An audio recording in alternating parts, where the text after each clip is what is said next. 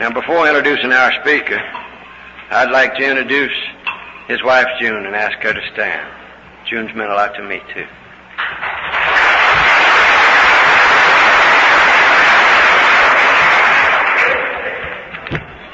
1956 in Columbia, in a little Greek restaurant, I had the pleasure of sitting with this couple several hours. And we talked like AAs do, the wee hour morning, and we cracked a few jokes, we told our stories, and we shared, and I think we cared. In 1960, two o'clock in the morning, I saw 2,000 people sit to hear this man talk in, in Los Angeles. 1964 in Greenville, South Carolina. He gave us our baskets full. Tonight, I'm a substitute for Manny Berger, and Manny Berger's a substitute for a fellow from Florida, and Frank's a substitute for another guy. But I think God ordained it to be just this way. And I think when he gets through talking, you'll know what I mean. I give you Frank L. McClellanville, Virginia.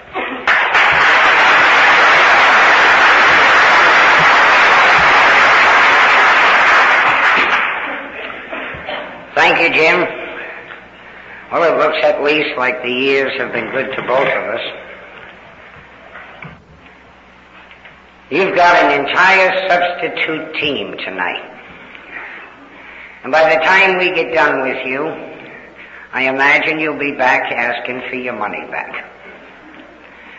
But we don't care too much. Our expenses have already been paid and we can get out of here real fast. I would like to say that Harry called me Monday night. And he said that Alan couldn't make it. And could I be here Wednesday evening? Now I'm not like other speakers at conventions. You have to twist their arms. You gotta sort of cajole them. You gotta tell them what their duties and responsibilities are. But not me. You just ask me, I keep a black and a blue suit packed all the time. You see, whenever you give an Irishman a captive audience, he's not going to miss that opportunity. And if he does, either his ethnic background is wrong, or he's just a plain fool. But I would like to thank whoever invited me or said call Frank. And I'm always grateful when I am, and I hope that I'll always be more grateful than gratified when I'm asked. Because I'm the kind of a drunk who finished my drinking on the streets of Washington, the nation's capital, with 38 cents in my pocket, I panhandled a jug of wine, the clothes on my back. I had a history. I had no future. And surprisingly, now I know I wasn't even living in the present. And so when I'm invited any place, I'm glad to come. And it's been 18 years since I sat in that street, as alone as God should ever permit a man to be alone and not take him from this earth. As ashamed as God should ever permit a man to know his own shame and still permit him to live to face his fellow men. Is hopeless as God should ever permit a human being to be hopeless and not take him from the terror of that kind of a night. And when I arrived at that position, I simply had to make a simple decision. You know, when you're invited here to a convention, and Harry told me who the list of speakers was, and I guess you'd say it read like a who's who of AA. And I'm eternally grateful to God that this platform will never be a competitive platform. Because if it were, I could not have come tonight. But he asked me to come as a simple drunk who walked along in a torturous and a tragic and terrifying road. And he walked it in the space of 28 years. And I just passed my 46th birthday a few days ago. And that tragic path in those 14 years, if Almighty God chooses to take me from this earth tonight, He has given me the privilege to walk to the gates of hell and to stay 18 years with you people and have a little glimpse of what the gates of heaven must look like. My name is Frank. Like many of you, I'm powerless over alcohol. And like all of you, I hope, I have been sober today.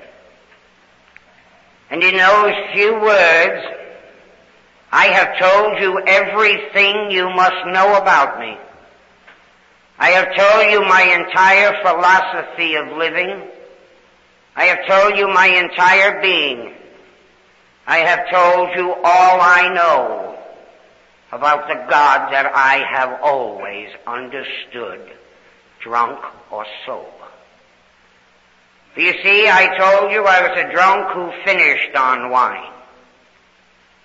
And if I accomplish nothing else in life, it'll be said of me at least I was consistent.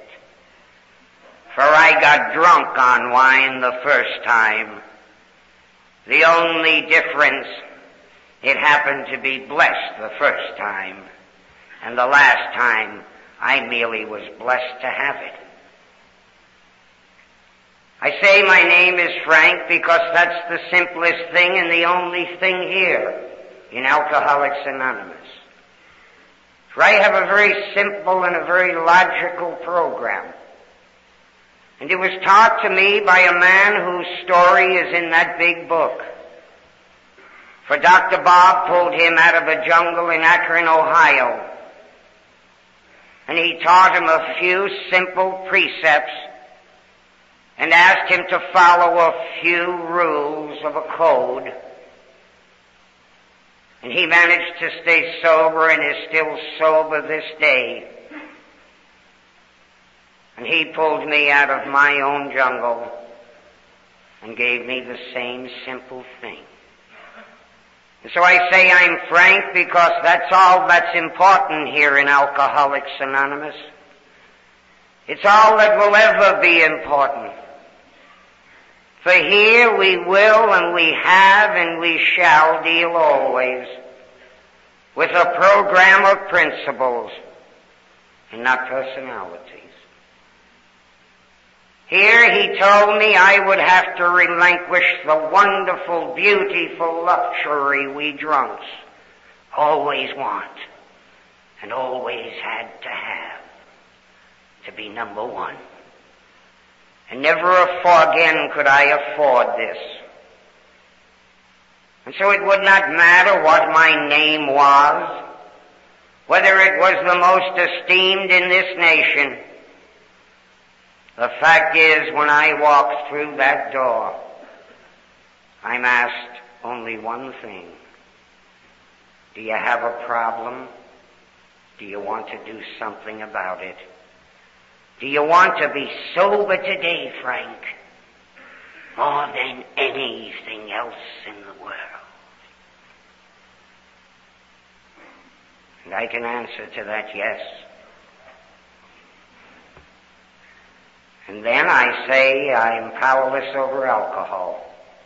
I have never said I'm an alcoholic from this platform. And I never shall because I don't know what one is. And I doubt greatly if anyone else does either. And when I came here, I had neither the time, the energy, the strength, nor the mentality or intelligence left to try to sit down and find out, nor was I asked. For my sponsor asked me this simple, immutable question, in fact, of my life, which is the only question asked in the first step of our program as it was written, as it is now, and as it always shall be. And that was, was I powerless over alcohol? Oh yes, I could understand this with the sickest and the foggiest mind. For I only had to look back over the years, over the tragedies, over the jails, into the prisons I'd been. And oh yes, I could answer yes to that, an immutable fact. For every time I took a drink, from the youngest age to the last drink I had, it always was the same. I could never guarantee my conduct as a sane and a rational human being.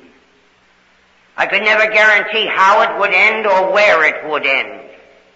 Only that it would end and it would always end with me losing something else and a little more. No, I don't know what an alcoholic is and I'm not interested nor have I ever been interested.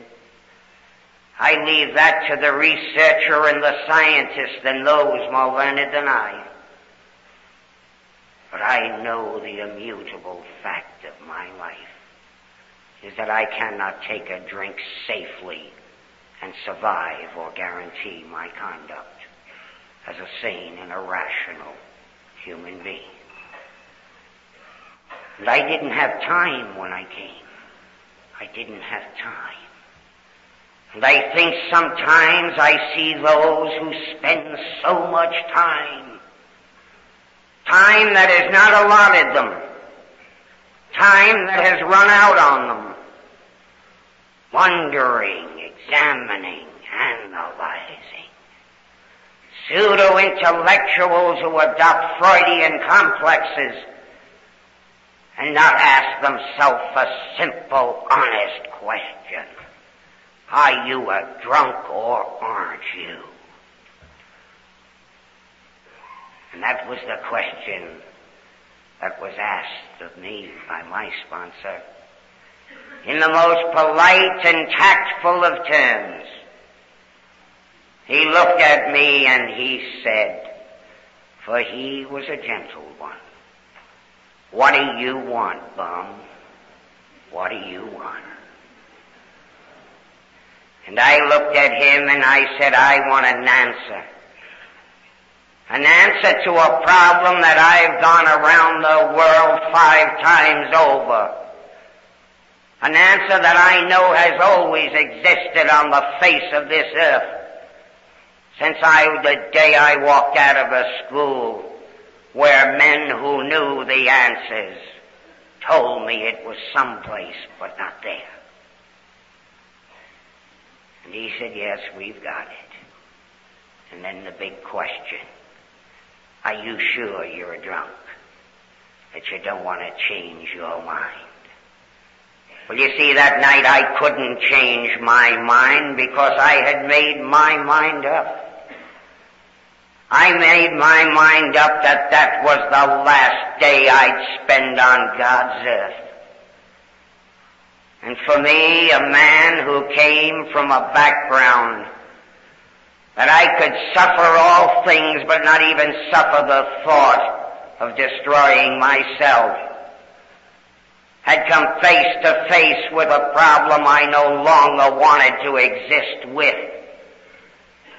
And in order to remove that problem, if I must remove myself from this earth, I would do it that day. For not one more day would I spend in the humiliation and the hopelessness and the terror and the fear and the aloneness. The aloneness we drunks know. Man can survive loneliness. God gives him this character to do it. But we drunks know what aloneness is. To be in a world of people and to know you're all alone. To know that you have talent and to know you'll never use it. To know that you're capable of love and yet you fear being loved for you know whatever you touch will turn and die and you'll corrupt it. Oh, the aloneness we drunks snow. And so I didn't have the time to find out what an alcoholic is. And you know, it's a peculiar thing. It depends upon where you stand what an alcoholic is. Go to a good, competent physician, a medical doctor, and ask him what an alcoholic is. And he will and he must if he has stayed with his profession and read his manuals, he will say this is a physical disease. This is a biochemical change where the body no longer can tolerate alcohol. We don't know why, but we know it exists. We can go to the doctors of the mind, the psychiatrists, the sociologist, the psychologist, and we can ask them what an alcoholic is. And if they're versed in their profession, they will and they must say, this is one who suffers from a mental illness, a mental disorder, a sickness of the mind. This is the phenomena of compulsion, not unknown to the world nor new. Then we can go to the doctors of the soul. The priest, the minister, the rabbi in an isolated case. And we ask him and he must, if he has stayed with his vocation, he must say this is a sickness of the spirit. This is a moral sickness. This is some moral degeneration. This is, if you please, a sickness of the soul. Ask a judge what an alcoholic is. He's a judicial frustration. He doesn't even belong in his courtroom, and any competent jurist knows this. But he doesn't know what to do with them, so he jails them like they jailed me. Because society in its own ignorance cannot face its own problems. Ask a policeman who rides that prowl car out there tonight what an alcoholic is. He's 4,000 pounds of hurtling metal careening down a road. Ask the policeman who walks the beat. He can be sudden death coming out of any corner. Ask the child what an alcoholic is. Oh, he's a heartbreaker to that. Ask a wife. Ask a husband. You can even ask the self-righteous people of the world what an alcoholic is. Ask those who usurp the very power of God to judge me or to judge you.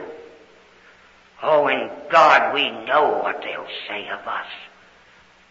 Weak-willed, moral indigence, no willpower. Oh, how that grated on my nerves so many years. I was sober ten years when I went back to an old book I had as a young student. It's called Thomas à Kempis, Imitation of Christ. It's a priest's handbook, practically. And there was a surprising part about willpower, and I felt so good for us drunks. Because all the time I, I wanted to prove they were wrong. But you see, they were so more intellectual than I, so more learned so more holy. And you know there's only one place where the philosopher and the theologian agree. They usually disagree, and rightly so. For a philosopher can only teach you a way to, die, to live.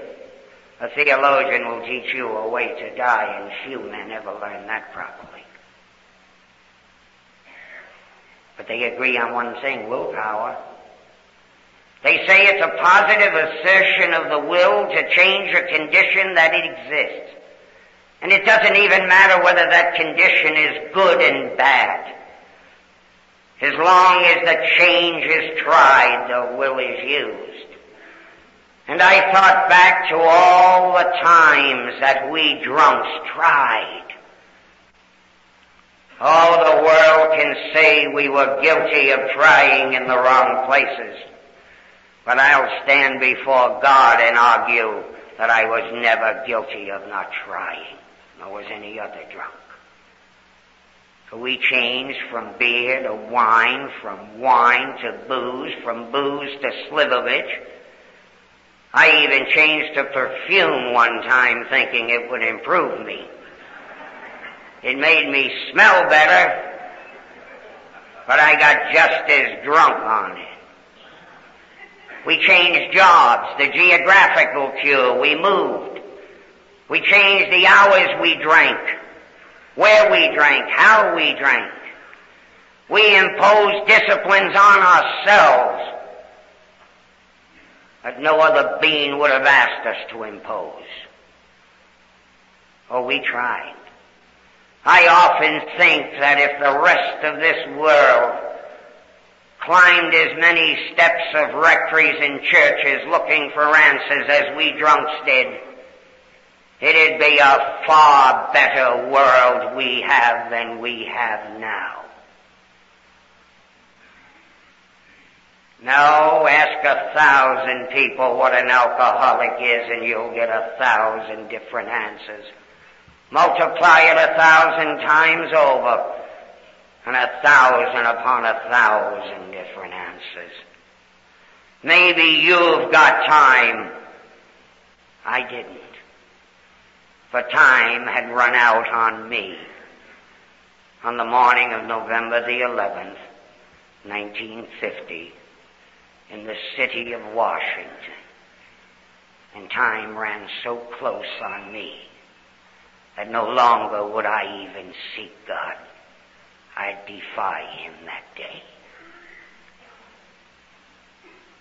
And then I say I am sober today. And in saying that, I tell you that I have accomplished all things today. I tell you that today Frank, Frank is a successful human being, just as you are if you have remained sober this day, you have accomplished the impossible.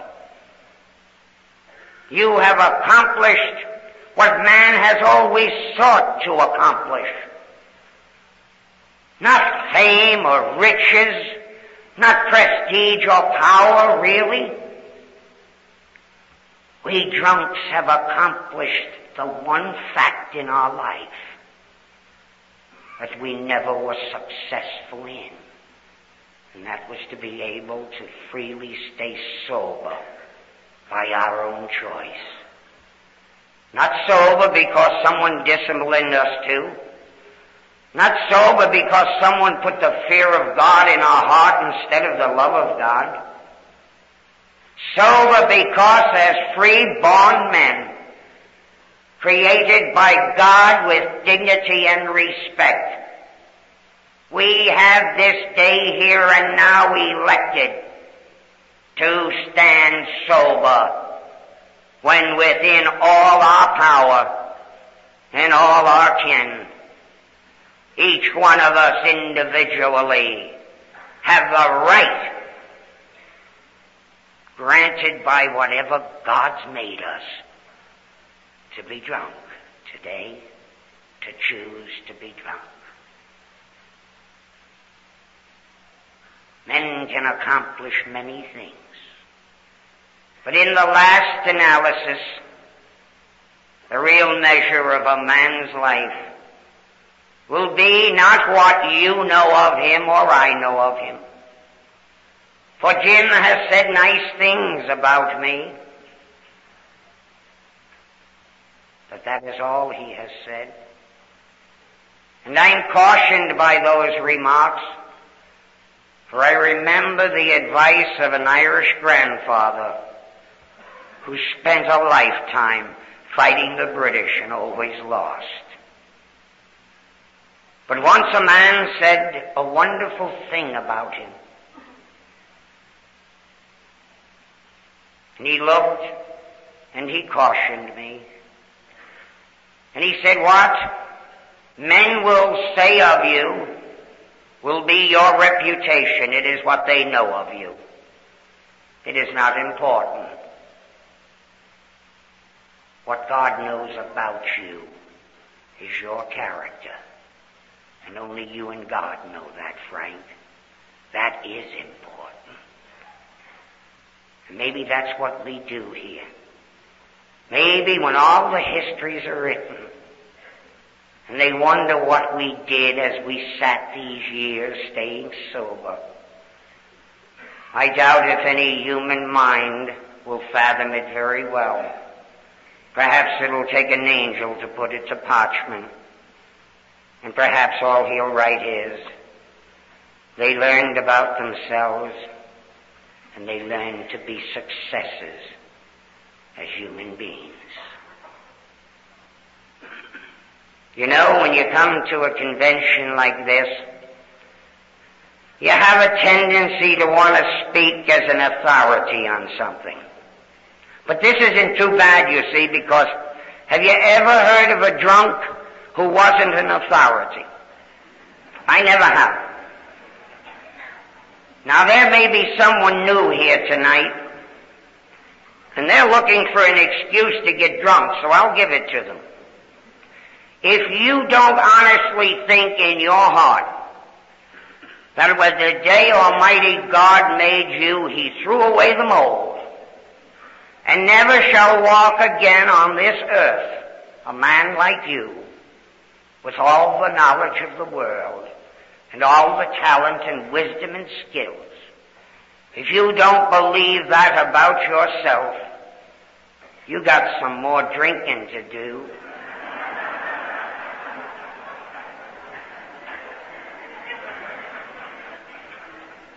You're really in the wrong place. Now I know there might be some jet set AA that wants to save your soul. But believe me, get out of here quick. You're wasting your time. You got some years maybe ahead of you. Now I never met a drunk who wasn't an authority. Remember the guy you used to sit with in the ballpark? He'd say, I saw Ruth when he hit it over the center field at the Yankee Stadium. That was in 1929. The guy's only 30 years old. He believes it though.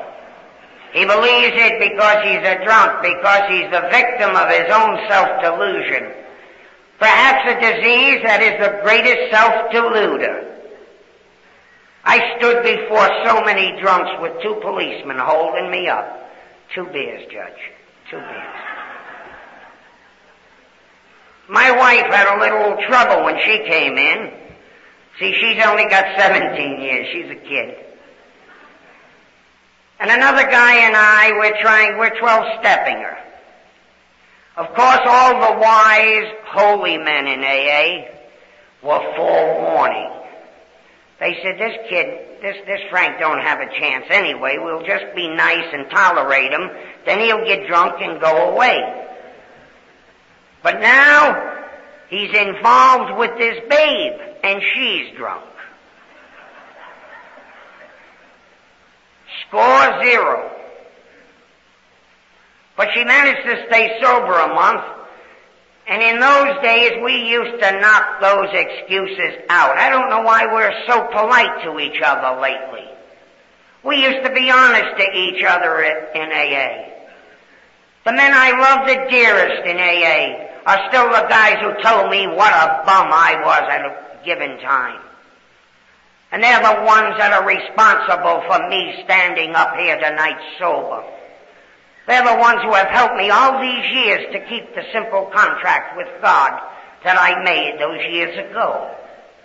They loved me enough not to win a personality contest, but loved me enough to say, Frank, you're way off base, buddy boy, and you'll be drunk if you keep it up. They weren't taking my inventory of poor defense. They loved me enough to tell me the truth. And so this chick decides all of her problems, she's been drunk for 20 years or whatever it was, simply because her apartment didn't look right. It didn't have the right colors.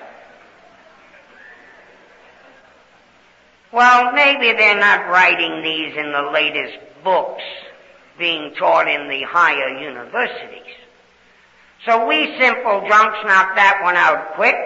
We moved six guys in with step ladders, paint, and we were going to paint that apartment. And we were doing a bang up job. We had a couple of professional painters in there supervising, recently off Skid Row. But 18, 20 years ago, we weren't getting lushes like you who drove Cadillacs.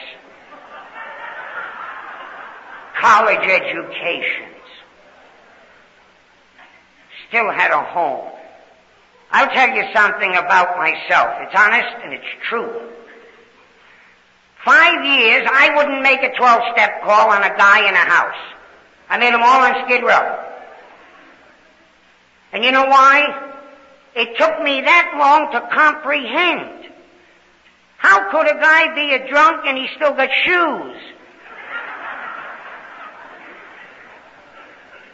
When he sells the shoes for a bottle of wine, that is my baby. I don't do too well in these drawing rooms now. Must be something about me, my manner. So anyway, we went out, painted the place. We were doing very well and ran out of thinner.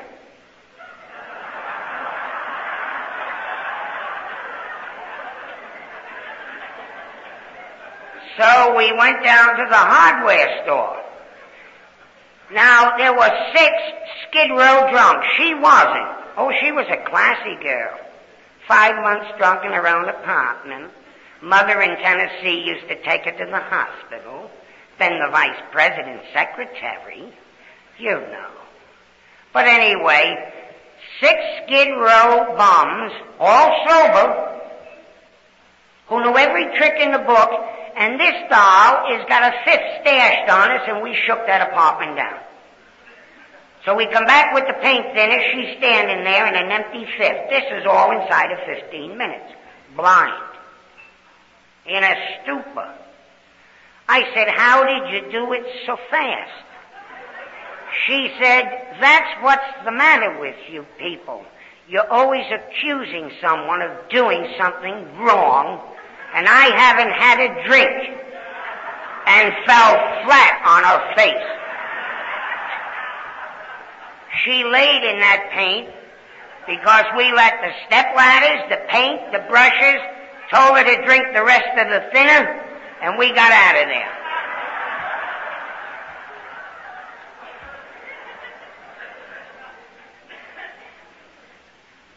But no, we're, we're really all tempted to be authorities. I don't think it's bad. I think it's bad if we really try it. I don't think it's bad to think about it. And I'm the same way. You know, I'd like nothing greater than to be able to stand up here tonight and to authoritatively talk to you about alcoholism. But you know, if I did that, you'd have a fraud before you.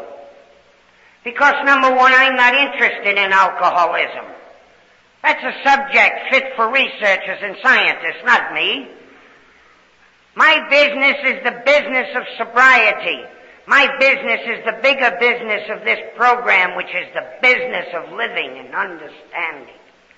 Understanding myself, trying to understand my fellow man, and above all things, if I can accomplish something in this, maybe I'll be able somehow to understand this infinite power that I call God, but don't really comprehend too well. He's much like electricity to me. I don't know how it works.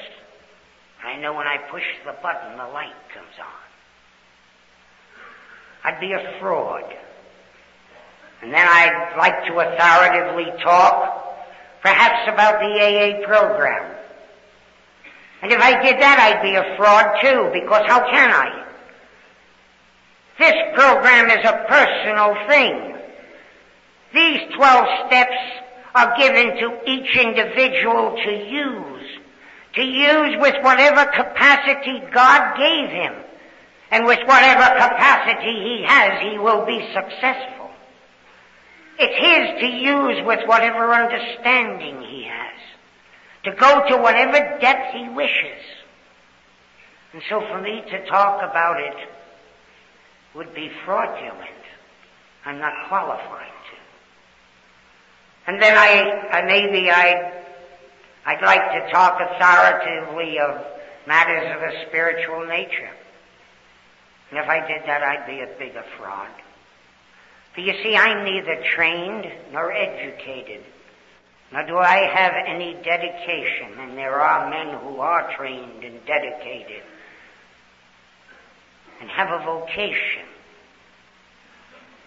And it is not for me to tamper with men's souls, for I shall play very well the game if I can manage to save my own.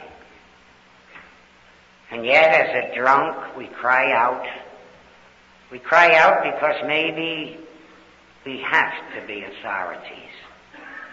And we want to be unique and be different, and I don't think God dislikes this. We want to be something sort of special. And I think every human being should be. And we want to be authorities. And so tonight I can talk to you as an authority. And I am the only authority on the face of God's green earth. I can tell you only about Frank.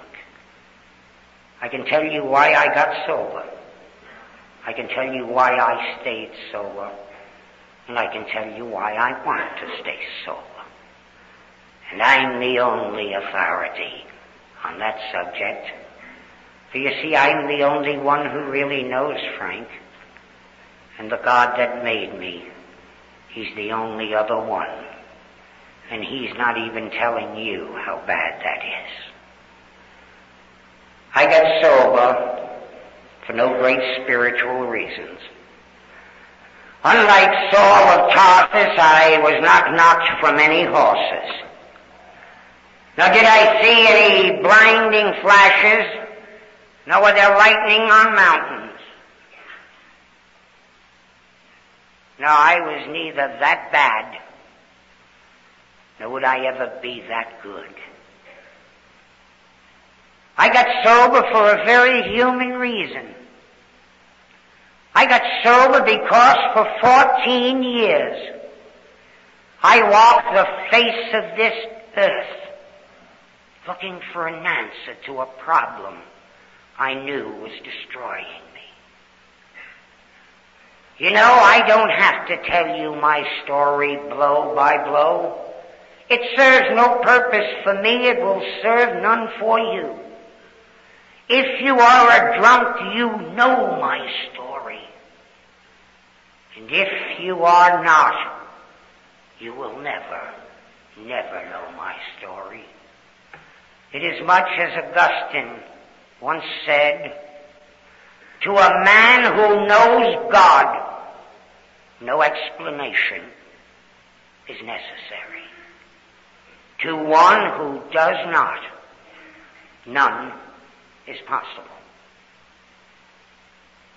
And so, for me, The simple story was a human being, lost and wandering, hopelessly seeking something that within his innermost soul he knew existed on the face of this earth. For all I had left the last day of my drinking was a faith given me by God the day I was born. One which each one of us had.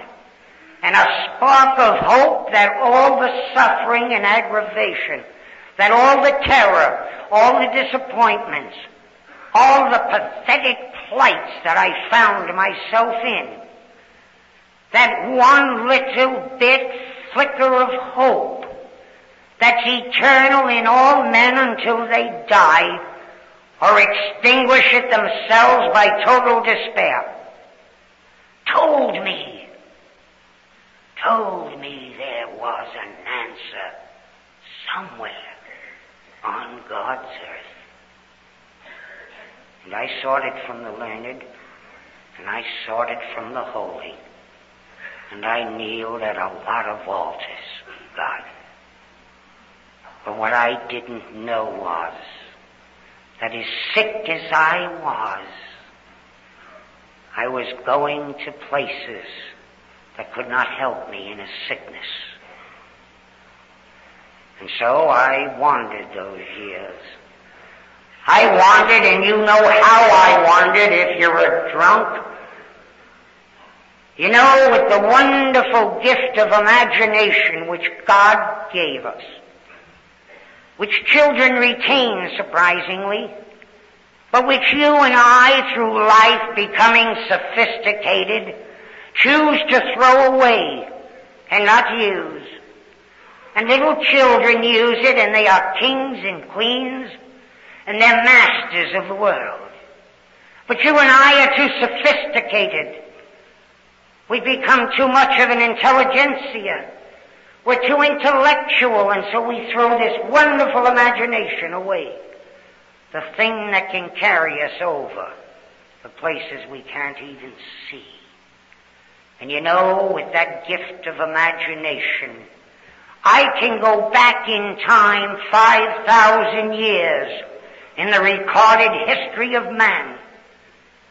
And I know that at the foot of a mountain, a Jewish giant descends with tablets of stone to give man a little better way to live a little more decently.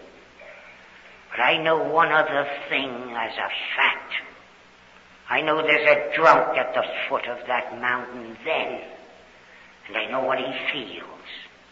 And as he looks at this patriarch and he wants to believe,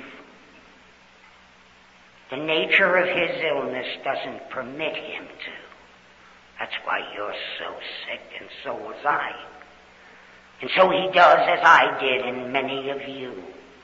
He wanders away aimlessly and hopelessly the face of the earth, hoping perhaps against hope that he'll find some sort of peace somewhere. Maybe he does. And 3,000 years of history rolls on and so did the drunks.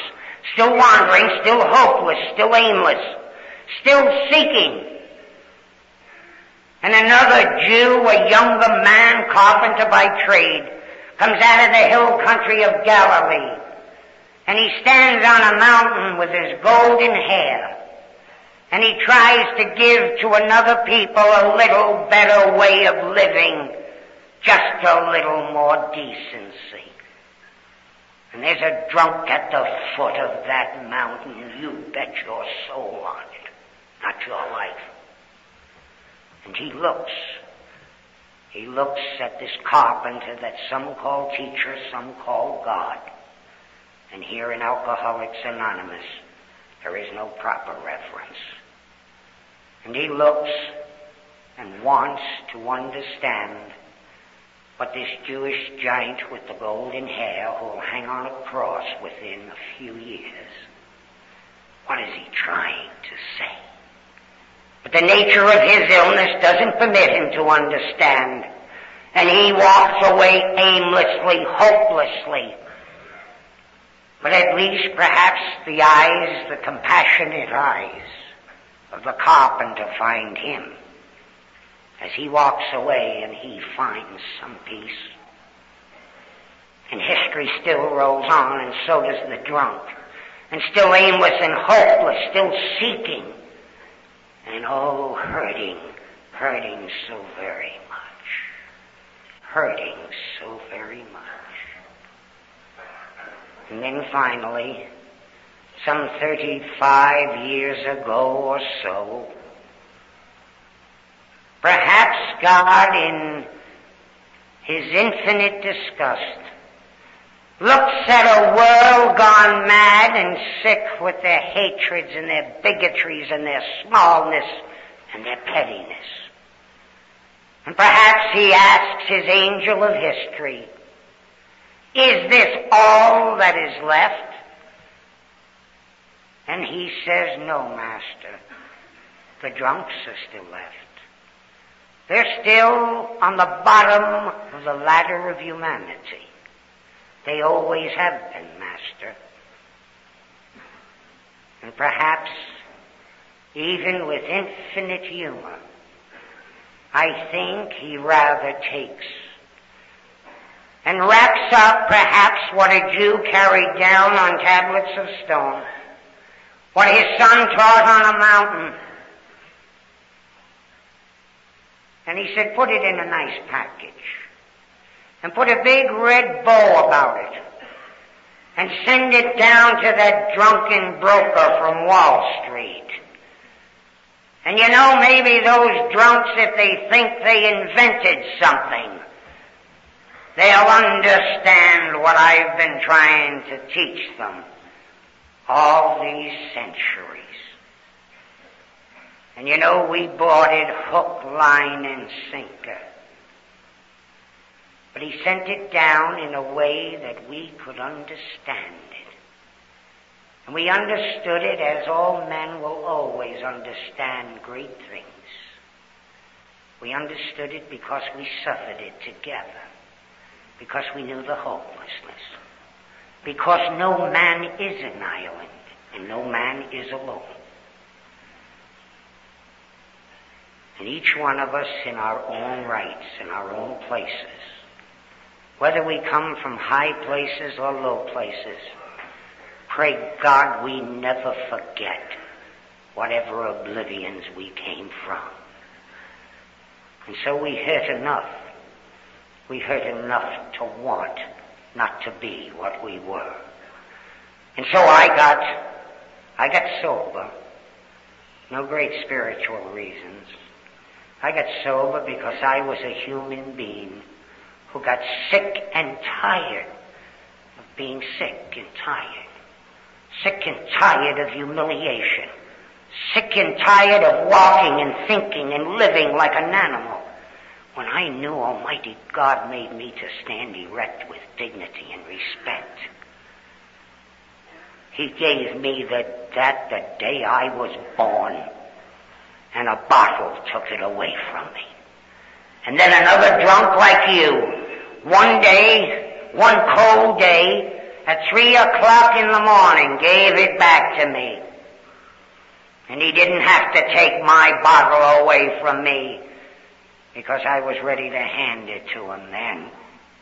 And I was starting again to stand erect like a free man should. A man created by God. And that's where you came in. That's why I stayed sober. I stayed sober because that night on that street, I made my contract with God, a very simple one. I've added very little to it through the years, but I have kept the one that I made. I sat as alone as I'd ever been. And I thought, and I looked, and then I prayed. Not a very ecclesiastical prayer. I prayed in Latin once. This was a simple prayer, a supplication of a hurt human being, like a poor broken animal. And the prayer was so simple, perhaps that's why he heard it. But I imagine he was waiting around a lot of years to hear it. And that prayer was simply, God, what happened? Where did it all go wrong? What happened to the young guy I once knew? And then I thought of a drunk I had heard in a jail in Virginia. A man I mocked and laughed at, who was later to see me stay here and pray. And I thought of what he said. If you want to be sober more than anything else in this world, on any given day you can stand up sober if you'll pay the price. And so that night, I made a contract with God. And I asked God, please stand me up one time. One time in this street.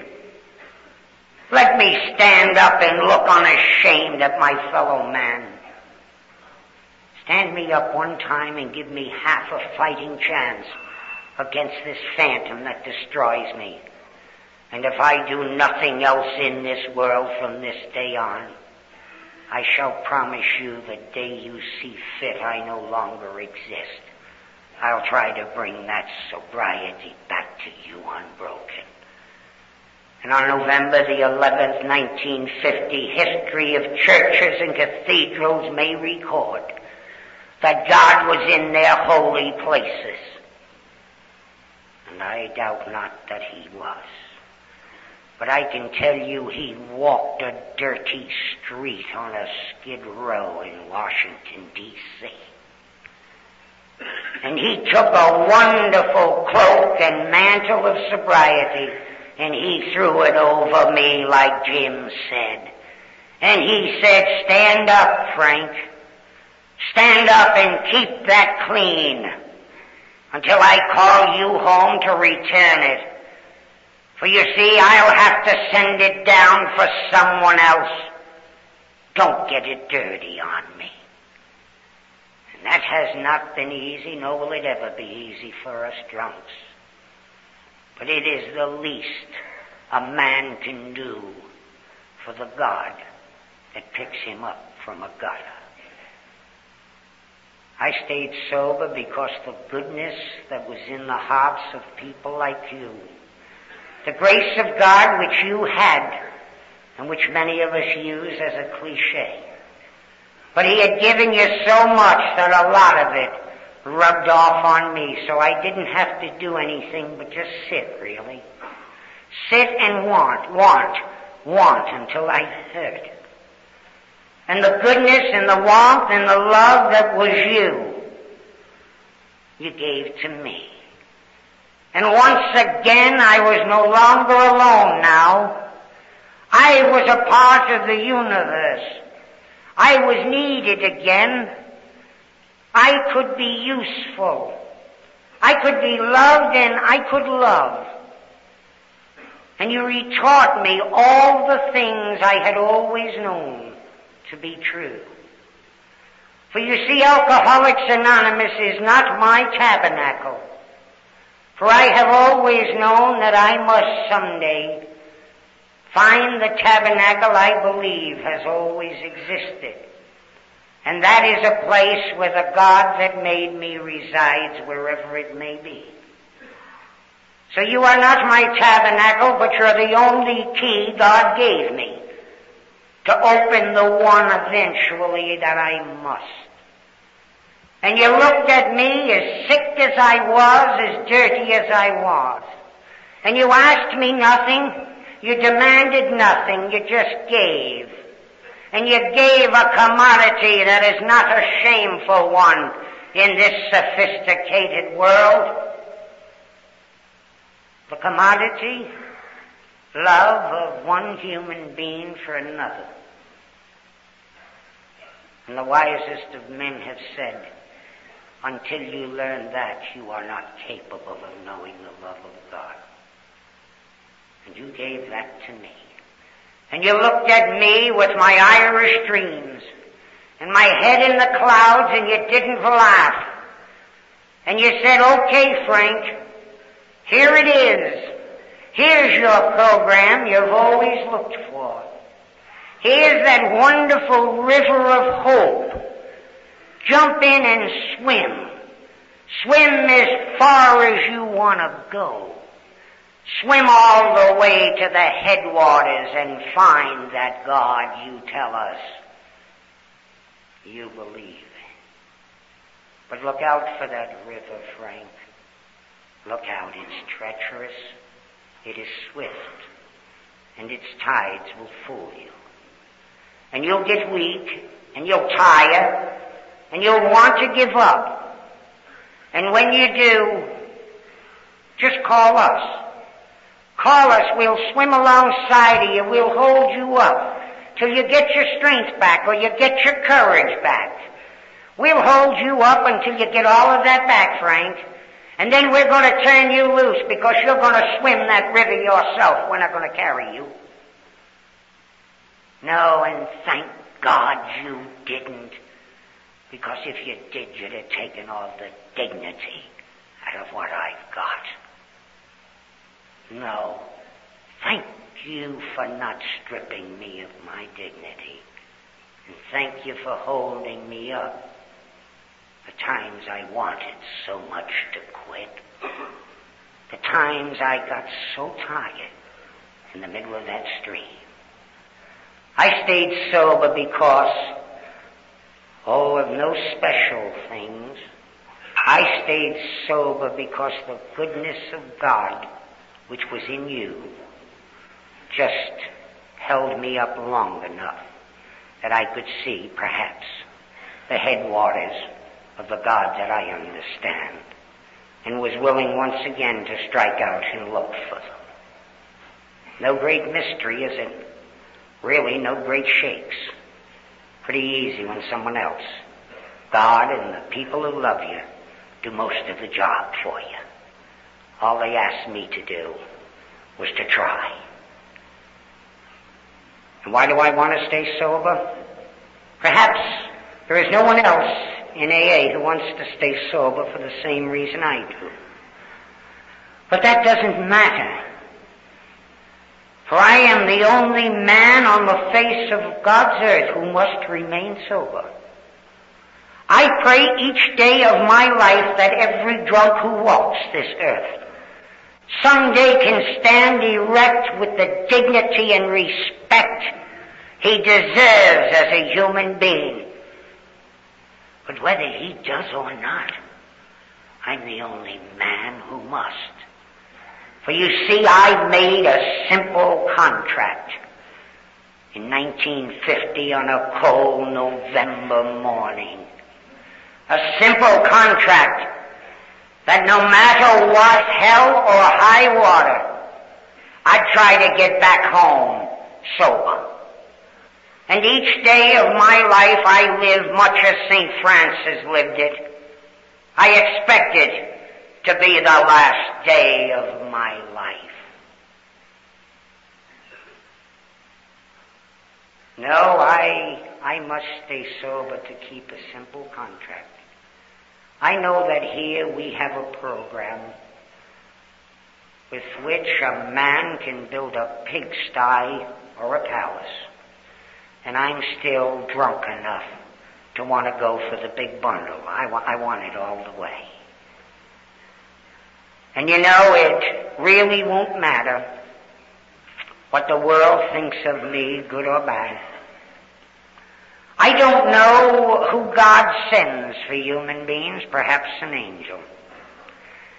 But whenever or whoever He sends, I want you to teach me this program well enough and good enough that I'll make no mistakes. And I want you to teach it to me so well that when Almighty God says, step off, Frank, I can walk as a man should walk. Erect, unafraid, with his eyes only looking on a horizon. And however long that is, is really immaterial. And wherever it is that my God resides, when I arrive there, I'll not be interested in what the world thought of me, good or bad. I shall be primarily interested in what the arch historian of them all, the recording angel, shall write of me. And when I arrive, perhaps, he shall say, Frank, the drunk they said was hopeless, master. He has arrived home safe and sober.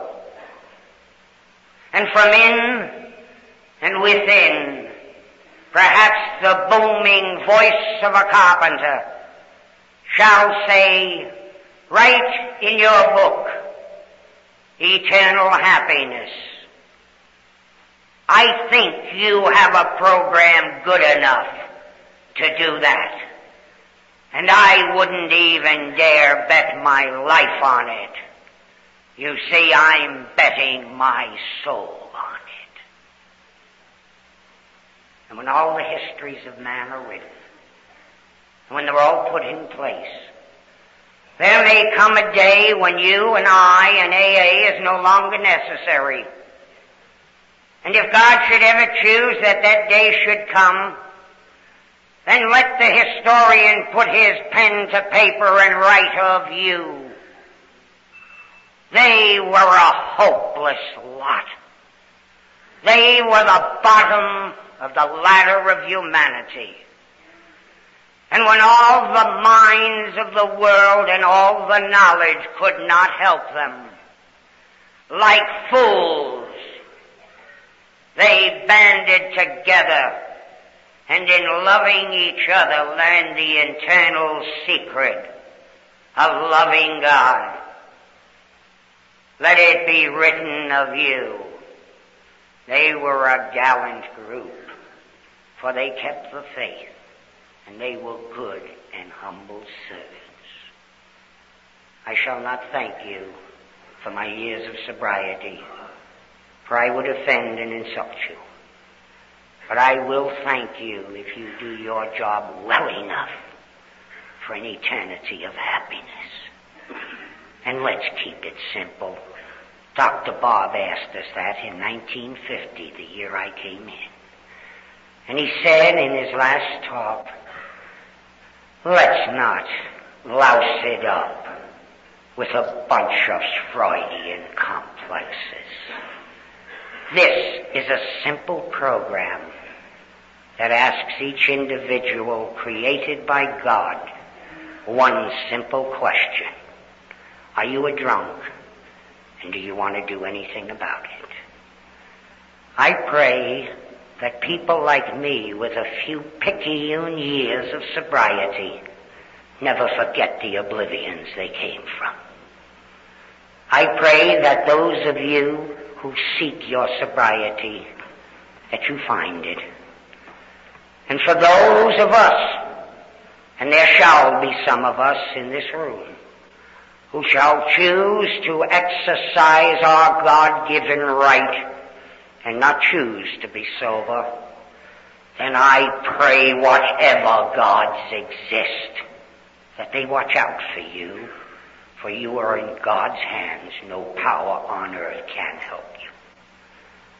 Thank you and God bless you.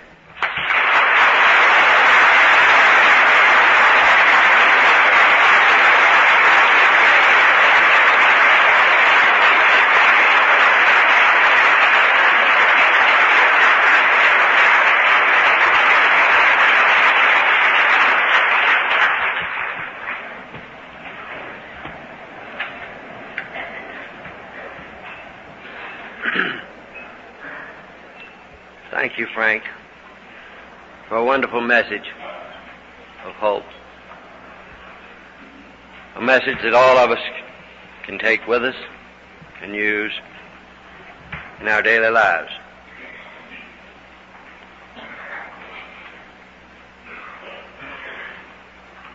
In days gone by, someone did it under the least of these, and he will do it unto you if you ask. The theme of our conference this year is unity.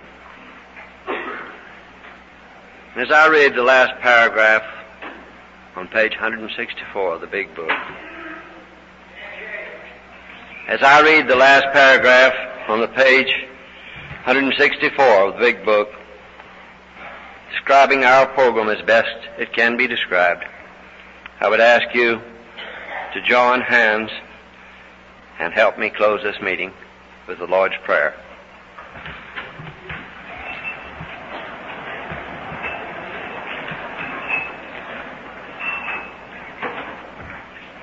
Abandon yourself to God as you understand God. Admit your faults to Him and to our fellows. Clear away the wreckage of your past. Give freely of what you find and join us. We shall be with you in the fellowship of the Spirit, and we will surely meet some of you as we trudge the road of happy destiny. Our Father, who art in heaven, hallowed be thy name. Thy kingdom come, thy will be done, on earth as it is in heaven. Give us this day our daily bread, and forgive us our trespasses, as we forgive those who trespass against us. Lead us not into temptation, but deliver us from evil. For thine is the kingdom, power, and glory, forever and ever. Amen.